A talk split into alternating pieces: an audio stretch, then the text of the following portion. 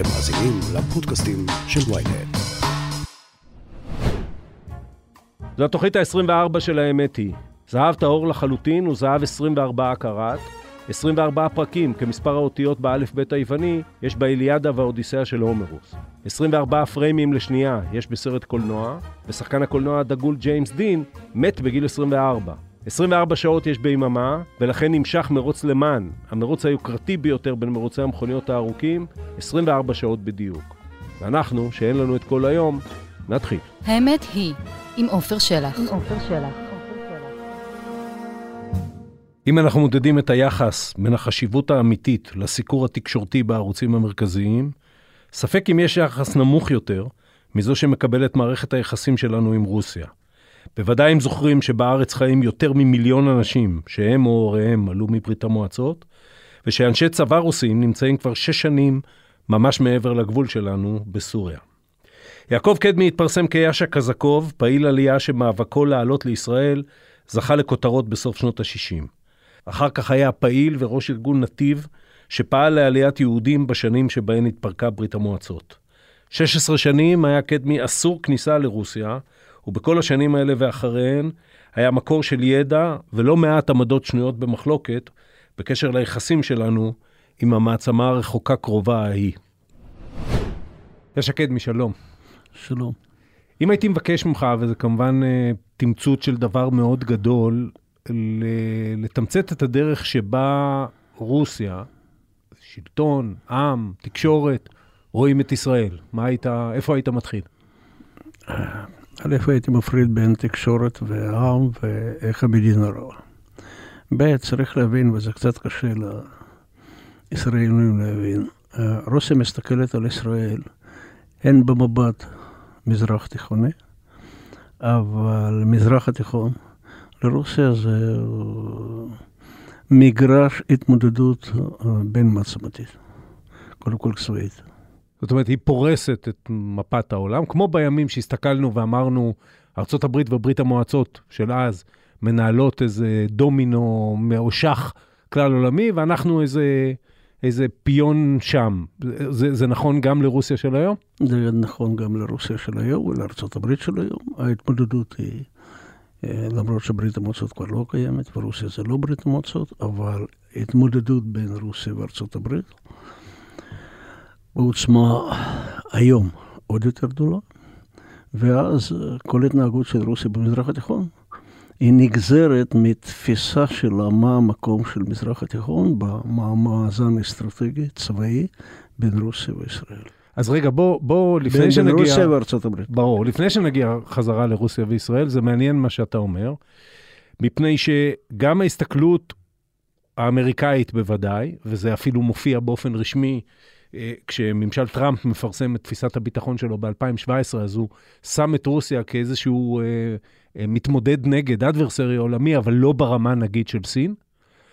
אה, וגם אולי בתפיסה הישראלית, שנדבר עליה אחר כך, אה, אין העתק הדבק של רוסיה וברית המועצות. יש הסתכלות על רוסיה כעל אה, אה, כוח אה, חשוב, בטח כשהוא נמצא מעבר לגבול, אבל לא כוח עולמי.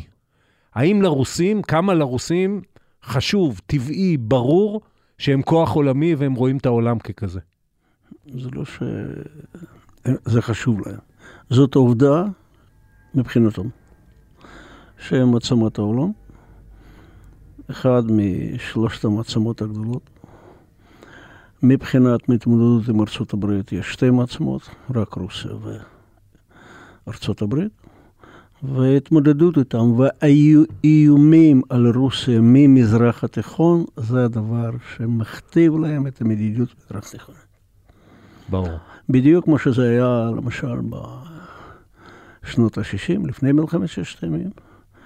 הכניסה של רוסיה למזרח התיכון, השייטת בים התיכון, הייתה כמענה על צי השישי, אחרי שצוללות פולאריס עם טילי ים שטח, טילים אסטרטגיים, נכנסו למזרח התיכון, ואז הם היו שדה שיגור של הטילים לכיוון רוסיה. ואז הם אמרו, אנחנו צריכים להתמודד עם זה. גם היום, צי השישי, אותו צי השישי, עם הנשק אחר,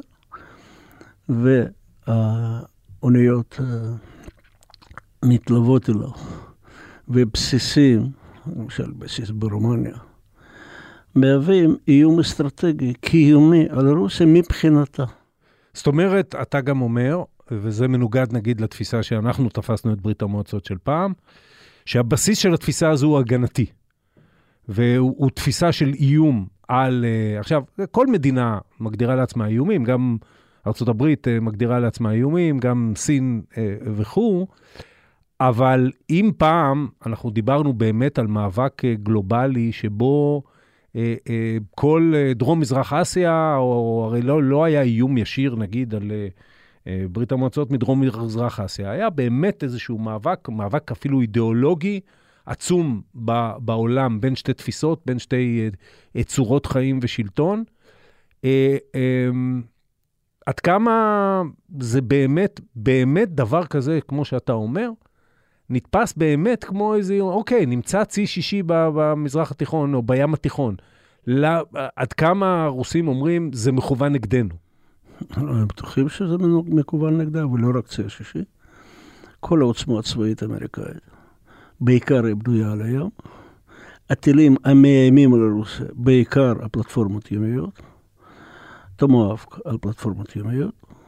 זאת אומרת, הנשק שנמצא על הים זה איום קיומי אסטרטגי על רוסיה, במיוחד לאור האסטרטגיה החדשה הצבאית שקיבלה ארה"ב ביחס לרוסיה 2003, אסטרטגיה של מכה מיידית כוללת, כאשר תוך שעה משוגרים לכיוון רוסיה כ-6,000 טילי שיוט, כשלוש וחצי מהם מהים. חלק ניכר מהם צריך להיות משוגר מים התיכון, הן מאוניות שטח שיש להם יכולת לשגר אותו מואף, והן מצוללות. וככה הם מסתכלים על זה. זאת אומרת, כל מדינה מבססת את המדיניות שלה קודם כל על בסיס האיום הייחוס העיקרי. רוצים אנחנו לא רוצים. נכון או לא נכון, זה לא משנה, זה נתון. זה נתון שעל הבסיס שלו קובעים אסטרטגיה בינלאומית, אסטרטגיה צבאית, הן הנהגה צבאית רוסית והן הנהגה המדינית. ומה אנחנו חושבים על זה, זה לא משנה בכלל. לא, לא, לא, אני לא מנסה להביא ממך מה אנחנו חושבים על זה, ואפילו לא אם זה... אה, אה, נכון אם מצאנו איזה מסמך בוושינגטון שמראה את זה, אלא באמת את התפיסה הרוסית. אה, כי, נגיד ככה, או אני אשאל ככה, איפה זה שם את ישראל, שנתפסת בעולם, וגם ברוסיה, כבת ברית אוטומטית של ארצות הברית, כאולי נציגה של ארצות הברית, או של בטח האסטרטגיה האמריקאית במזרח התיכון, ומצד שני כאיזשהו שער לוושינגטון. יש לנו, יש איזה מיתוס שאומר שהדרך לוושינגטון עוברת דרך ירושלים. לגבי הדבר השני, מי שקבר את זה זה נתניהו בזמנו, אני הצעתי לו ואמרתי לו שלאור היחסים מצוינים שיש לנו עם ארצות הברית, ושרוסיה זקוקה לזה, והיכולת שלנו לפעול ברוסיה ובול הממשלות היא יותר טובה מכל מדינה אחרת, בואו, אנחנו נהיה מתווכים במידה מסוימת בזה.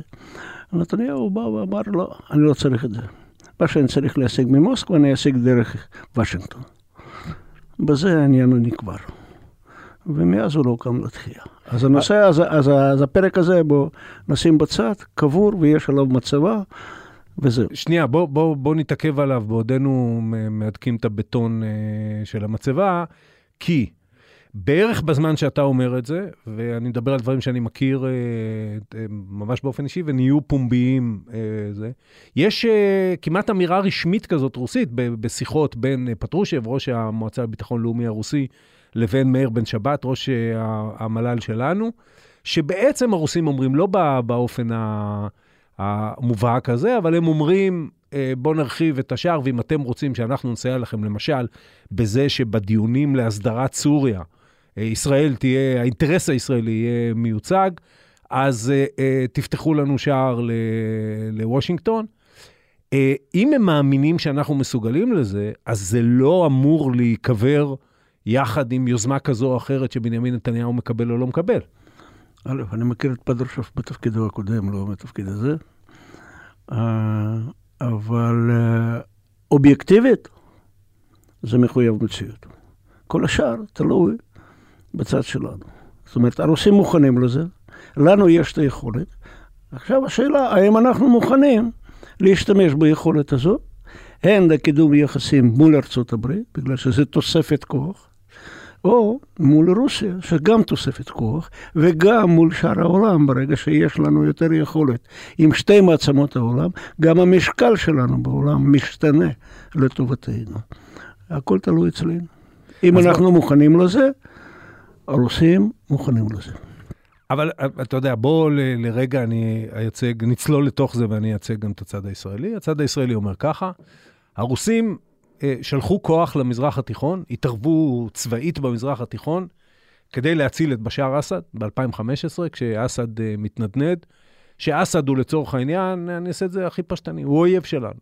הוא אויב שלנו, הוא איום עלינו, הוא קשר לציר האיראני, הוא, הוא חלק מן הציר שהולך מאיראן ומגיע בסופו של דבר עד לחיזבאללה בלבנון. אה, אה, והוא, אה, רוסיה שמה את עצמה בצד שלו. אז מה, זה ראייה פשטנית מדי? זה ראייה שלא רואה מה רוסיה רואה באמת? איפה נקודת העיוורון במה שאני אמרתי לך? זה עיוורון מוחלט ואי-הבנה. הן במדיניות הרוסית, הן במטרות שלה, הן באילוצים שלה, והן באיך רוסיה רואה את מזרח התיכון ומדינת ישראל וסוריה. זה, התפיסה הזאת, אני מכיר אותה, היא שגויה לחלוטין. רוסיה נכנסה לסוריה לא בשביל להציל את אסד. אלא? אני אגלה לך. רוסיה נכנסה לסוריה ב-2015. כן. מתי הם התחילו תכנון להיכנס לסוריה? לא יודע, תגיד לי. ב-2012. כי הכניסה שלהם מפתיעה את כולם, כולל המודיעין הישראלי מתגאה שהוא שבועיים לפני זה ניחש שזה יקרה. טוב, אני לא יודע במה זה להתגאות, אי אפשר היה לא, לא להבחין במה שקורה בתרטוס ובחמימים, אז אה, לא לגלות את זה. מה קורה ב-2012 שגורם להם... לא, ב-2012 נפלה החלטה שהם צריכים להיכנס לסוריה ולבנות שני בסיסים. בסיס אחד בתרטוס, בסיס ימי. נמל ימי? בסיס ימי, לא נמל. כן.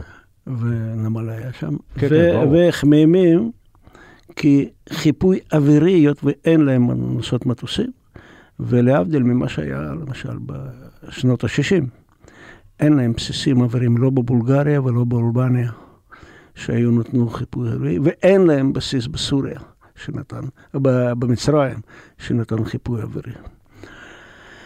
וכניסה הייתה בשביל שהם הגיעו למסקנה, הם צריכים למנוע מענה, למצוא מענה, על עוצמה הימית אמריקאית, אסטרטגית בים התיכון. ואז, בשביל זה, הם צריכים נוכחות ימית. לנוכחות הם צריכים נמל, או יותר נכון בסיס, שיאפשר להם את זה, ולקיום שייטת בים התיכון, שתתמודד עם צי השישי בים התיכון, הם צריכים חיפוי אווירי. ואז נולד הרעיון וגובש וקיבל אישור ב-2012 להיכנס לסוריה. וזה מה שהם עשו. אז מה, עד נכנסו... 2015 חיכו להזדמנות? לא, יש, יש, יש, הרבה, יש הרבה בעיות שקשורות עם זה. א', המצב השתנה, לבנות את זה מבחינת מספר האוניות. חיל הים הרוסי הוא לא, הוא לא שופע אוניות. צריך להמציא את השייטת. גם עד היום השייטת הזאת עדיין לא קבועה, וכל פעם מצי אחר מישהו מתגבר אותה. ב', הייתה להם בעיה אסטרטגית. בואו נגיד ככה, אם רוסיה לא הייתה uh, מחזירה את קרים לרוסיה וחוזרת לסיבסטופול, לא היה לה צי בים השחור. בלי צי לים השחור היא לא יכולה לצאת לים התיכון. זאת אומרת, אחרי שקרים נהפך לחלק של רוסיה, ונמל הצבאי בקרים, סיבסטופל, נעשה לנמל בית שלהם. לפני זה הם היו שם מין, אה, בהתאם להסכם עם אוקראינה, אבל זה עכשיו נמל בית. הם יוכלו, א', לתגבר את צי בים השחור. עם צי בים השחור, יש להם בסיס להיכנס לים התיכון. זאת אומרת, הרבה דברים היו מתוכננים לזה. דרך אגב, ההחלטה לתכנן חזרה של קרים לרוסיה, מתי נפלה? לא יודע. ב-2014. ב-2004. וזה סיבות אחרות. כן. אבל ההשלכה המזרח תיכונית היא כזאת שהם צריכים נוכחות, כוח ימי, שינטרל את הכוח האמריקאי בים התיכון, ויוכל לנטרל את הבסיסי מודיעין ובסיסי טילים קרקעיים, למשל, מה שיש ברומניה, למרות שהבסיס הוא לפי הצהרת אמריקאית, שהם בנו אותו, היה נגד איום טילים מאיראן, לא יודע איך זה מסתדר עם הגיאוגרפיה, אבל המשגרים שיש שם, M41, הם משגרים לטיילי נגד טילים, אבל תוך עשר דקות אתה הופך את המשגר הזה שהוא יכול לשגר טומאפק. היי, hey, כאן עטילה שומפלבי. אני רוצה להזמין אתכם לפודקאסט היומי של ynet, הכותרת. מדי בוקר, יחד עם כתבי ynet וידיעות אחרונות, ובסיועם של מומחים מן הארץ ומן העולם, נבחן כותרת מרכזית אחת ונעמיק בה, כדי להבין. מחכה לכם בכל אפליקציות הפודקאסטים וגם בוויינט. אני רוצה שוב להתעכב על הראייה הרוסית, כי אתה יודע, בסופו של דבר, הסיבה, ברית המועצות אה, נכתבו, אני לא יודע אם אלפי אה, ספרים ודוקטורטים על נפילת ברית המועצות, אבל בהסבר ה... אה, סליחה, בדיעבד. כן, בוודאי. אבל מה שנכתב קודם, כן. זה לא שווה את הנייר שהיה כתוב. תראה, אני, לא, אבל אני רוצה לגשת למשהו, ואני מומחה קטן לנושא, אבל אני רוצה לגשת דווקא למשהו שנכתב קודם. ב-1969 כותב אנדריאה מלריק ספר שנקרא "האם תשרוד ברית המועצות עד שנת 1984". המלריק. המלריק, כן. עכשיו, הוא, הוא כותב את זה, הוא כמובן בוחר את 1984 בגלל הספר של אורוול, וזה די קולע אפילו בזמנים, זה לא, לא על השנה, אבל ב, על התקופה. ואם אני זוכר נכון, הספר נפתח ככה, הוא אומר, אנחנו במרוץ נגד האמריקאים בחלל, אבל בשדה שמול הבית שלי, אני עכשיו מסתכל דרך החלון, בשדה שמול הבית שלי, בן אדם חורש בשדה עם שור. ואני אומר, זה לא נוסע עם זה, ולכן יש סכנה לקיומה של ברית המועצות, ואם אתה רוצה, זה דרך ציורית של בסופו של דבר מה שקרה, האימפריה הרוסית, שנאבקה על כוחה, נאבקה על כוחה באמצעים של, במרוץ של צבא, טכנולוגיה, דברים אה, אה, כמו צבאים, כמו מלחמת הכוכבים וכאלה. פשוט השורש שלה בתוך הכלכלה הסובייטית, בתוך העוצמה הפנימית הסובייטית, לא היה מספיק חזק והאימפריה קרסה. האם מה שאתה מתאר לי עכשיו, וזו אגב דוקטרינה שהובילה את ממשל אובמה, ממשל אובמה הסתכל על רוסיה, אמר זו מדינה שהאוכלוסייה שלה מתכווצת, שהכלכלה שלה אה, אה, על יסודות אה, לא בריאים. אם היא תמתח את עצמה, היא תיפול. האם מה שאתה אומר לי עכשיו הוא לא סוג של איום כזה על רוסיה? שהיא תמתח את, תמשיך למתוח את עצמה, כי ככה היא רואה את עצמה, ובסוף זה, זה יפגע בה. אני קראתי את המלריק עוד שהוא כתב את, המכתב, את הספר שלו, ולא פעם. הוא, הוא צדק ב... בספר הוא לא צדק בניתוח הסיבות. רוסיה קרסה, ברית המועצות קרסה, לא בגלל הכלכלה, זה לא נכון. לא בגלל הוצאות צבאיות, זה לא נכון. היא קרסה בגלל קריסה של הנהגה שלה, שהיא דרדרה לשפל של מדרגה ולא יכלה להמציא אנשים שיכולים להתמודד עם בעיות רגילות של המדינה. עם הנהגה אחרת הייתה מנצלת, אבל הנהגה ש... היא הצליחה uh, להוליד. המפלגה הקומוניסטית הסובייטית, שהיא הייתה רחוקה מהקומוניסטית האמיתית, הייתה כל כך רקובה, כל כך חלשה, כל כך עלובה, שברית המועצות קרסה. יצא לי להיפגש עם גרבצ'וב, ישבתי איתו כמה שעות. כן. אני חזרתי ארצה, שאלו אותי, נו, איך זה? אמרתי, אני לא מבין דבר אחד, איך לאפס כזה נתנו לנהל אימפריה? בן אדם לא מבין את המציאות. מאוהב בעצמו, לא קורא את המפה, לא מבין בכלל מה זה מדינה ואיך לנהל אותה.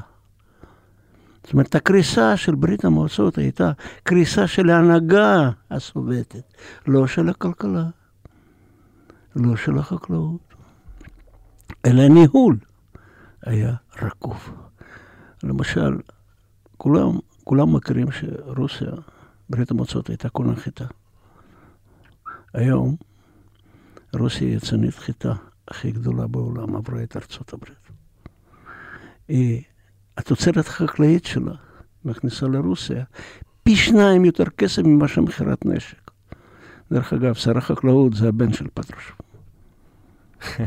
אוקיי, אבל, אבל אתה יודע, כלכלה של אה, אה, חקלאות, כלכלה של, אה, של משאבים, זאת אומרת, גז, נפט ו, וכן הלאה, אה, זו לא כלכלה מתקדמת בעולם.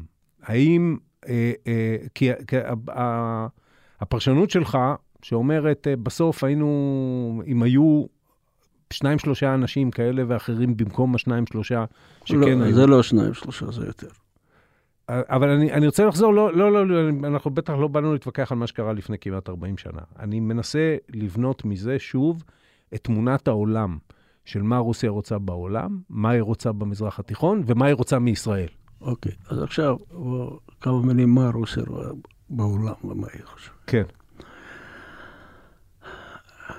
לא רק הבמה, גם אחרי הבמה, גם עד היום, גם ההנהגה הנוכחית. הכריז על רוסיה כעל אויב.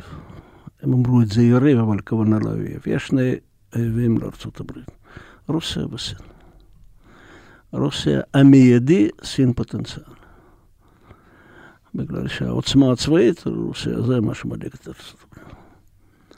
וברגע שהמדינה מוכרזת כאויב, היא לא יכולה להסתכל על זה בצורה אחרת, ולהגיד מה זה סתם המילים.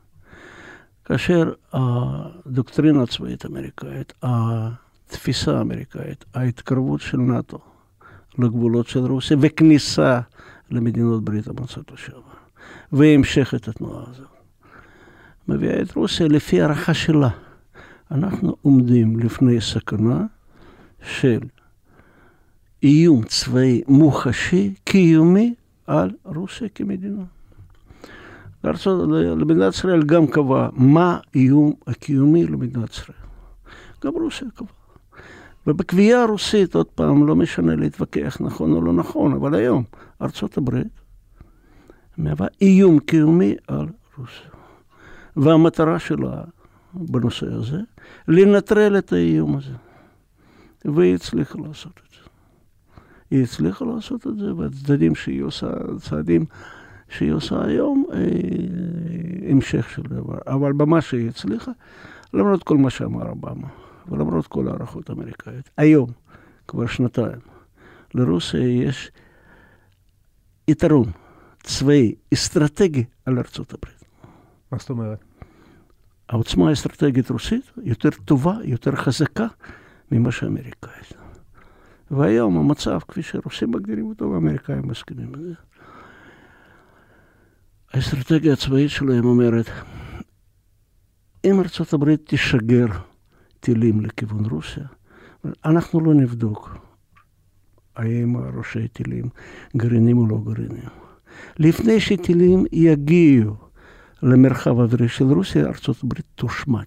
כולה. כולה תושמד. בהתאם ליכולת הצבאית שיש להם ושמתפתחת. זו התפיסה שלו. אני חייב להגיד לך, יש... זה- תנסה להסביר לי את זה, כי בסוף, אתה יודע, אלה מילים ודברים ששמענו לפני, שכבר העולם לא שומע 40 שנה. כן? 40 שנה מדינות בסדר גודל הזה לא רואות את עצמן פוטנציאל להשמדה, או אפילו לתקיפה מסיבית על ידי הצד השני. שר ההגנה האמריקאי לפני שנתיים, כן. לפני שלוש שנים. אמר, רוסיה המדינה היחידה שיכולה להשמיד את ארצות הברית תוך חצי שעה. אוקיי, אז המילים האלה נאמרות. כן. האמת, מה ששאלו את פוטין אחרי זה, מה הוא חושב על זה, הוא חייך ואמר יותר מהר. בסדר, זה... זאת אומרת, לא, זה לא מילים. זה, זה לא כן, מילים. זה לא. מילים וזה לא, לא, צרכים לא, לא, פוליטיים לא, לא, לא. לא, לא, לא. לא, לא, לא. כן. אל תעשו את הטעות שאתם מעבירים את הדפוסי התנהגות ישראלים ופוליטיקה אמריקאית לרוסיה. אוקיי, זה שונה לחלוטין. שר ההגנה האמריקאי הוא לא פוליטיקאי. זה לא שר ההגנה הישראלי. כן. ואם הוא אומר, הוא יודע מה שהוא אומר.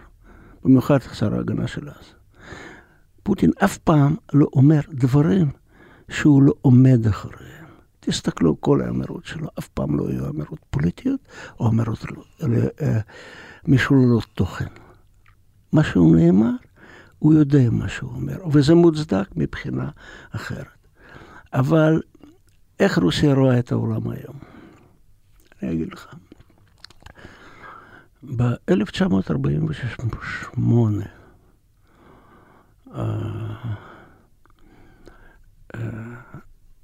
אמריקאי אחד, איך קוראים לו? שכחתי את השם שלו, אני אזכר את השם שלו. הוא היה ראש, ג'ון קנן. כן. הוא היה ראש מחלקה אסטרטגית ב State Department. כן. הוא כתב מסמך, והוא כתב שם. נכון להיום, ארצות הברית שולטת ב-50% מעושר העולם. לארצות הברית יש 6.3 מאוכלוסיית העולם. המטרה האסטרטגית של ארצות הברית לשמור על ההשוואה הזו. זאת המדיניות האמריקאית בעיני הרוסים, ולא רק בעיני הרוסים.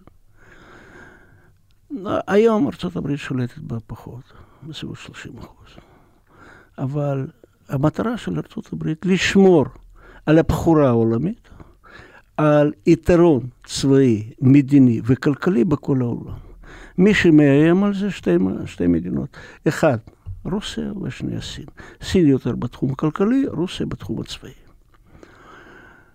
שר ההגנה האמריקאי הקודם, הוא אמר, וגם כן, הוא לא פוליטיקאי, הוא אמר, אם ארצות הברית תאבד שליטה או עליונות עולמית בכלכלה ובכל מקום בעולם, בתחום כלכלי ובתחום מדיני, זה ספק אם ארצות הברית תתקיים כמדינה.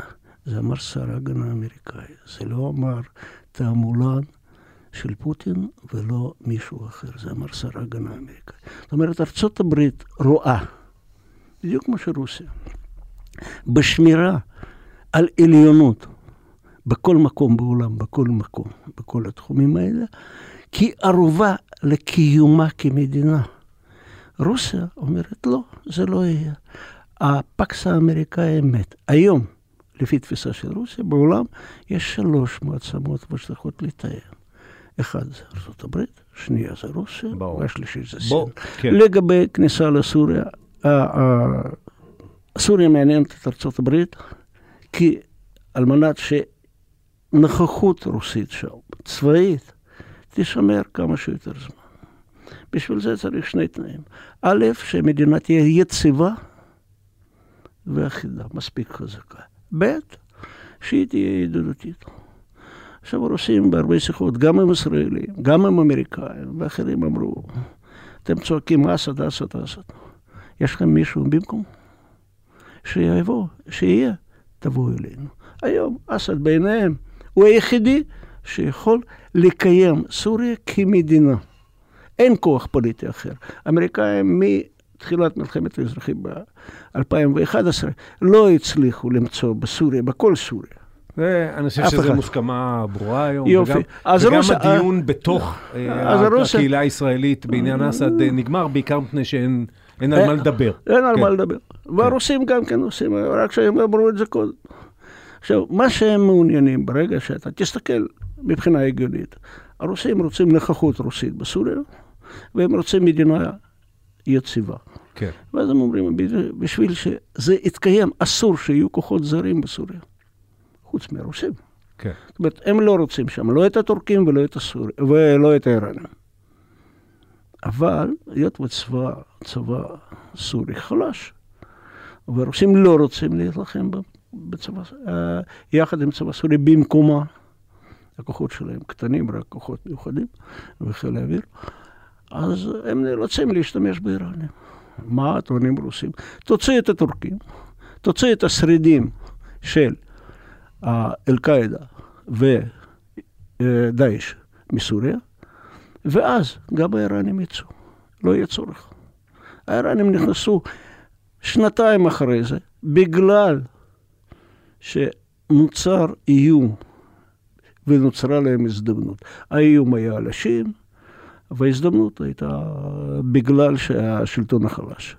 אז הרוסים אומרים, אנחנו מוכנים שסוריה תהיה בלי איראנים ובלי אף אחד. עכשיו, אני לא, אני לא רוצה להיכנס לניתוח דווקא של אה, סוריה. אני רוצה להסתכל עכשיו מ- מרוסיה, שוב, במסגרת מה שאמרת, על ישראל. מה התפקיד של ישראל, או מה הראייה הרוסית של ההזדמנויות והסיכונים מצד ישראל, בהקשר של מה שהיטבת לתאר כתפיסת המאבק שלהם מול הברית. קודם כל הרוסים עשו, עוד הסובייטים עשו, ניתוח של המדיניות שלהם אחרי מלחמת ששת הימים, והם הגיעו למסקנה חד משמעית, עוד בתקופה הסובייטית. ניתוק יחסים דיפלומטיים ועמדה קיצונית נגד ישראל הייתה טעות במדיניות שלהם, ולעולם לא יחזרו לזה. למה? בגלל ניתוק יחסים עם ישראל, הם השאירו את השדה לאמריקאים שהיו להם יחסים עם שני הצדדים. יותר הם לא רוצים, הם רוצים שיחסים תמיד יהיו עם כל הצדדים המעורבים. ב', הם רואים בישראל מדינה החשובה ביותר במזרח התיכון. הם רואים בישראל מדינה המתקדמת ביותר, לא רק בישראל, אלא גם בעולם. שלפעמים בחלק מהדברים היא שווה לארצות הברית.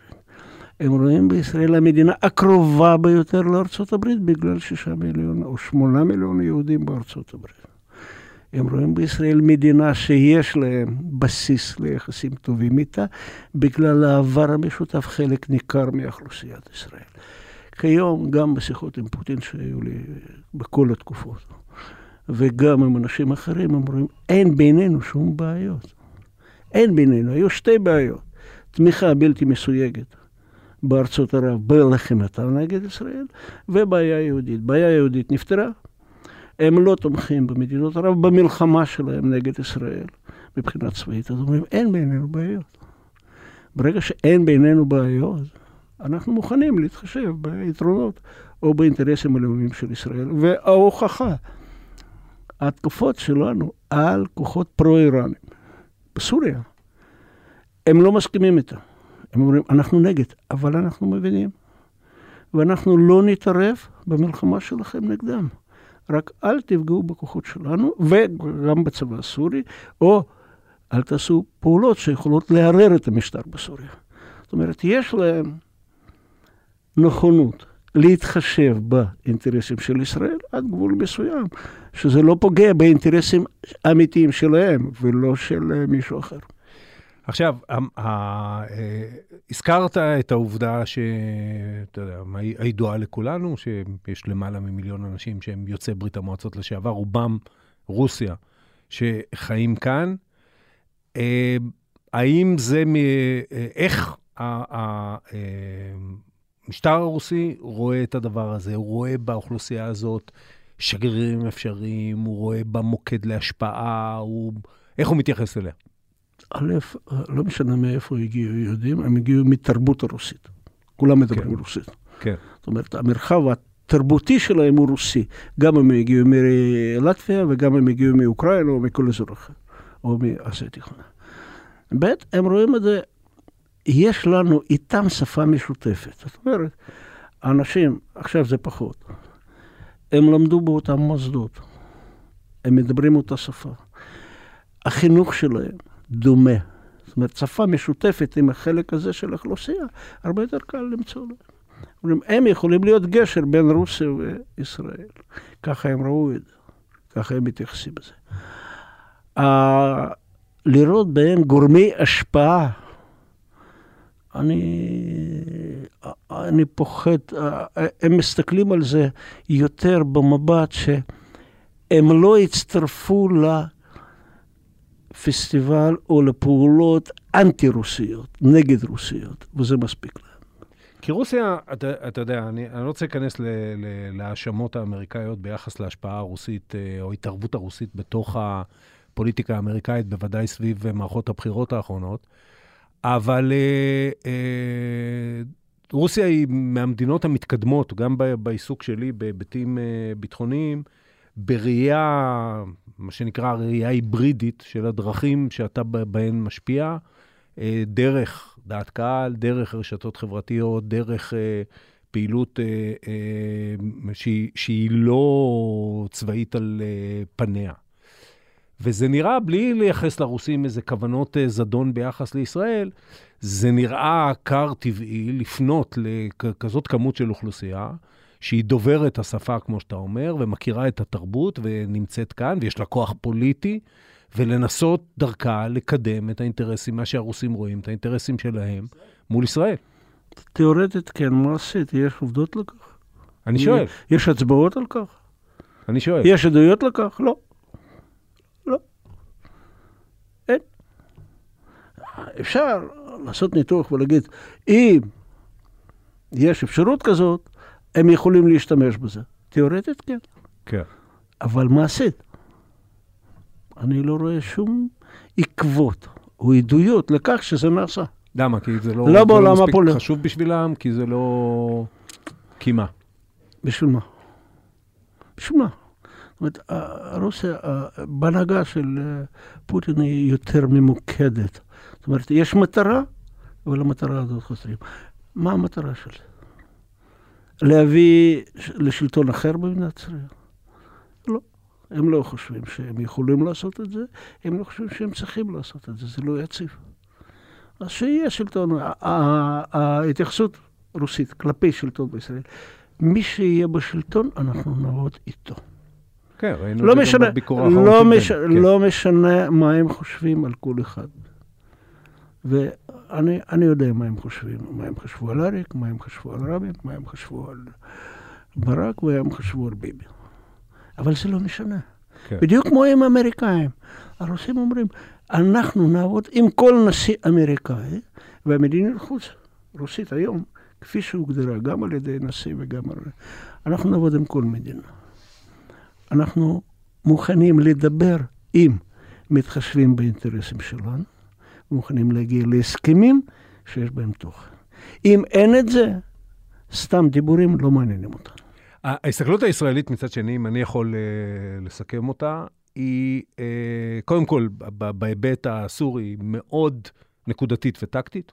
אה, אנחנו צריכים לדאוג, ויש מנגנונים די טובים שדואגים לזה, שהכנף של המטוס הישראלי לא ת, ת, תסתבך עם הטיל הרוסי, ובוודאי לא תאיים על רוסים. אנחנו, כולל זה שדי בלענו את זה, למשל, שכשהסורים הפילו מטוס רוסי, אז הרוסים האשימו אותנו לפחות כלפי חוץ. מי, ש, למרות מי, ש, מי שבלם את זה וחתך את זה ביום אחד, זה היה פוטין. הוא השתיק את כולם ביום אחד. ברור. האם ואיפה ישראל בעיניך, וזה יכול להיות הממשל הישראלי, זה יכול להיות אה, הכלכלה הישראלית, יכול, התרבות הישראלית, אתה, אתה, אתה תיתן את זה איפה שאתה רוצה, איזה הזדמנות היא מחמיצה ביחס לרוסיה? חלק אה, זה... אה, הכלכלה הישראלית, אה, אנשי עסקים ישראלים, הם יכולים, המנטליות שלהם, להרוויח על הכסף של מישהו, כאשר רווח אתה מקבל לפני שהעסקה מתחילה. אה, זה הכללה טיפה, גדולה מדי. טיפה גדולה מדי. קצת בהגזמה, אבל... אה, ל- למעלה מ-50 אחוז בשנים האחרונות מהייצוא הישראלי זה הייטק, אני לא בטוח שההייטק או- עובד ככה. רגע, רגע, רגע, רגע, כן, רגע, אני מגיע. הייטק מחוץ לזה. כן, א', ישראלים מחפשים מימון. רוסיה לא מדינה שמממנת, אבל ישראל לא מממנת גם בעצמה. ב', בהייטק יש בעיה. United States of America. עוד יותר, אמריקאים בולמים את ההייטק שלנו ביחסים עם סין. סינים גם מתים על הייטק ישראלי, אבל יש מגבלות שישראל נאלצת להתחשב בהן. אוקיי. אז איפה בתוך המגבלות, בהנחה שהיחסים עם ארה"ב, הן לשלטון בישראל והן לכל שלטון בישראל והן לקהילת העסקים בישראל, הם תמיד יהיו בעדיפות ראשונה, איפה עדיין יש הזדמנויות והחמצות ביחס לרוסיה? א', אמריקה, הרוסים תמיד אמרו, אנחנו יודעים שהיחסים, מודעים ליחסים מיוחדים עם ארה"ב, וזה טבעי, ולא רוצים לערער על זה. ההפך, הם רוצים לנצל את זה. ודרך ישראל להגיע לשוק האמריקאי, זה היה הרבה יותר טוב, קל להם, אבל זה לא ניתן. תראה, אני, אני לא יכול להיכנס לרזולוציות יותר uh, עמוקות, אבל אנשי עסקים ישראלים, קצת זהירים וקצת לא מכירים, וקצת הרבה שוק הרוסי ואיך לעבוד שם. וזו מיומנות מיוחדת. שוק מורכב ומסובך, והשלטון מסובך, ובירוקרטיה איומה, ושחיתות, הכל זה קיים. אבל מדינת ישראל יודעת לעבוד במדינות עם שחיתות, עם בירוקרטיה, כל, כל מה שקורה. אני לא יכול להצביע על מה. אני יודע, בתחום המדעי, שיתוף פעולה יכול להיות מצוין. בתחום פיתוח הוא יכול להיות מצוין. אבל עוד פעם, החסר היום, חסר לפיתוח יחסים מימון. הוא לא נמצא בישראל, הוא לא נמצא ברוסיה. הצד השלישי לא יממן את זה. היחסים שלנו עם שוק המשותף, עם ארצות הברית, מממנים אמריקאים, מממנים אירופאים, אנשי עסקים שלהם, בגלל שזה מקוון לשוק שלהם. הרוסים לא יממנו אם זה נכנס לשוק שלהם. וחולשה ישראלית הבסיסית במימון, היא תוקעת את זה. מימון משני הצדדים. ובתחום... סינים כן יכולים לממן, רוסים לא. ובתחום המדיני? בתחום המדיני, אני אמרתי, מדינת ישראל יכולה לנצל את היתרון שלה ביחסים מיוחדים, גם עם רוסיה, גם עם ארצות הברית וגם עם מדינות אחרות, כמתווך בין המדינות ולהרוויח לעצמה.